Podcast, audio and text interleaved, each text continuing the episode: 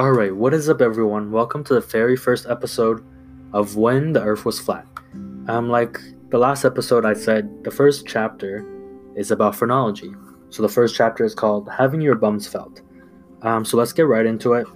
So phrenology was founded by a German physician called Franz Joseph Gall. He was from the University of Vienna. Uh, interesting fact about the University of Vienna, it was a hot zone for racist ideology in like the nineteen twenties. Um, one of their main ideology was they wanted racial hygiene, which basically means that they wanted a pure breed race, uh, kind of like the Nazis ideology. Um, so yeah, so that was uh, just a fun fact for you guys. Um, but moving on to phrenology, basically Gall developed that the human had like twenty-seven distinct zones on the skull, and he basically said each zone has a different function, a different characteristic, and can be used to determine like a characteristic of a person. So I'll give you an example. So if you touch the back of your head, um, there should be a bump, um, like the lower back of your head, like right above your neck. If there's a bump, that's the zone two. So if there's a bump there, that means you're good with children. And on the, on the other hand, if there isn't and it's pretty smoothed out, that means you're not good with children. So that's just an example of what phrenology was, and that's zone two in the back of the head. Um, there's like twenty, there's like a bunch more different zones that, that he goes through. So we're not just gonna, we're not gonna do that. That's just an example I'll give you. Um, yeah. So moving on. Um, so basically, Gall did a lot of experiments on. Um, murderers and criminals and thieves and and such, and he basically said that you can find a lot of similarities um in certain criminals. So for example, murderers, they all had like a similar bump in their skull, and basically he tried to defend his theory that it was it was correct. Um and he also kept saying that Science scientists have found that like if you use a part of your brain more, or you train it more, then that part of your brain will be more swelled, which is true, but that doesn't prove that it's gonna cause the skull to to have a bump. Um, but yeah, moving on. There's also another experimenter, but this is more modern times, that proved that Gall had the right idea of if more training of a certain area of a skull caused it to swell up. So this was in the two thousands, and it was Professor Eleanor Maguire of University College London. So she basically found taxi drivers of London and kind of like did M R Is and stuff on their brain and made them go certain routes for as the ta- taxi driver.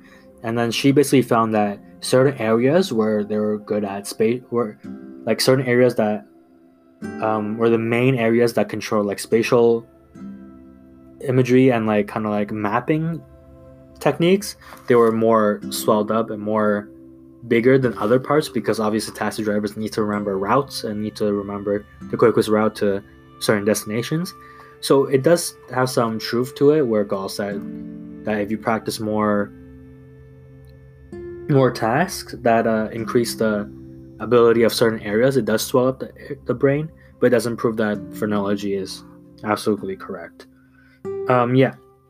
So once again, he did conduct uh, scientific studies on like burglars, murderers, and, cat- and and criminals, and then he found like a pattern. Basically, that's what he said. Um,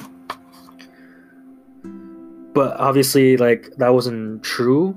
Um, but at that time, people believed it, because a lot of celebrities actually believed it. Um, so, for example, Sherlock Holmes actually was said, like, apparently in the books, like, Sherlock Holmes was using phrenology as a technique as well. Um, yeah, so, and then, basically, from then on, since celebrities used it, um, everybody else believed it, and then there was a, just a, a period of time where it was it was the top-notch thing that people talked about.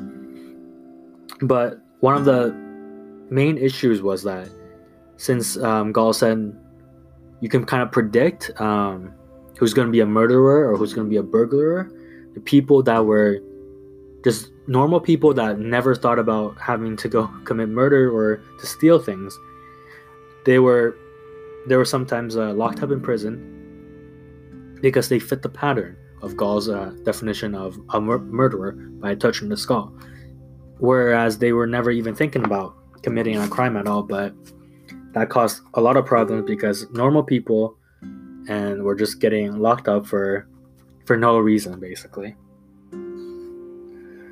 Um, yeah, and then after that happened in the U K, in like Europe, uh, phrenology became a really main topic in the States as well. Um, many sci- scientists actually supported phrenology. So Thomas Edison was was a main one, was like a big name that did support that. Um, and one of the scientists in the United States, actually, his name was Lorenzo. Um, so he he. Um, He started an institution called the Fowler Institution in London, um, basically where they test people on on phrenology. So they people come in and then they measure their skulls and then they kind of determine what kind of characteristics they are. So one of the big opposers at that time was Mark Twain, the author. Um, so Mark Twain was actually a prankster. He was like a really funny guy that liked to do pranks. So what he did was he actually dressed up as a totally different person and had a meeting with Fowler at the institution. And basically when he went in, Fowler was like touching all of his skull, measuring and doing all that stuff.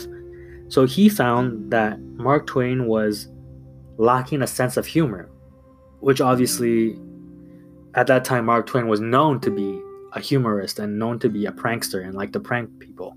So obviously that was wrong. Um, So later, Mark Twain went back as himself and then went to the meeting again. But this time, Fowler basically said, yeah, Mark Twain was a very funny guy. Phrenology was working. Like, he found that Mark Twain's skull had a, had, was like a perf, was like, fits the pattern of a humorist, which obviously just debunks the whole idea of, of phrenology and the Fowler Institution. But obviously, even though Mark Twain um, had wrote like an article about it, no one really believed him because everyone was so like believing or like so confident in the process of phrenology that they just kind of ignored Twain's science science research, basically. And one of the major major downfalls of phrenology was um, in like the nineteen nineteen nineties, nineteen hundreds. Um, so that time, Rwanda, which is a country in Africa, was under German control. And in nineteen nineteen, um, the Treaty of Versailles, where Germany, excuse that, Germany um, gave Rwanda to over to Belgium. Uh, and during that time, Belgium was really under the influence of phrenology. And basically, one of the leading leading people called Paul Bouts. He was like a priest, phrenologist, um, and basically he was in Rwanda, and he basically tried to like uh, spread phrenology to to the colonies. Um, so basically, he came up with a system of what was normal and like who was, who can be normal and who was not. And basically, and, and in Rwanda, they, there was two separate groups. Um, one was called the Tutsis and one was called the Hutus. So um, Paul basically announced that the Tutsis was a race more superior than Hutus, and they treated each group differently. So the Tutsis had like much more money, have better uh, environments and better everything basically, and Hutus were basically just under under the Tutsis and had nothing and were and were really poor. And then basically in, and then in the end, obviously, the Tutsis were more superior at that time um, due to the Belgium phrenology research, and the Hutus decided to retaliate. So the Hutu extremists in nineteen ninety-four uh, committed a genocide which killed around five hundred thousand to one million Tutsis, and some moderate Hutus were were also killed in the in the act. So we can see that phrenology is really bad. It could cause a lot of um, racial tension, and this is a perfect example where the genocide of Rwanda caused almost like a million people to die. Um, so actually, if you want to learn more about Rwanda, there's a movie out, and there's a lot of information online that, that shows that, and it's pretty insane of how one simple thing can just cause so many people to die. But yeah, so that's the first chapter of When the Earth Was Flat. It's about phrenology. Um, hope you guys enjoyed that. Let me know if there's any comments or suggestions that you that you might have. And if not, then I hope you guys enjoyed this episode, and I'll see you guys in the next one.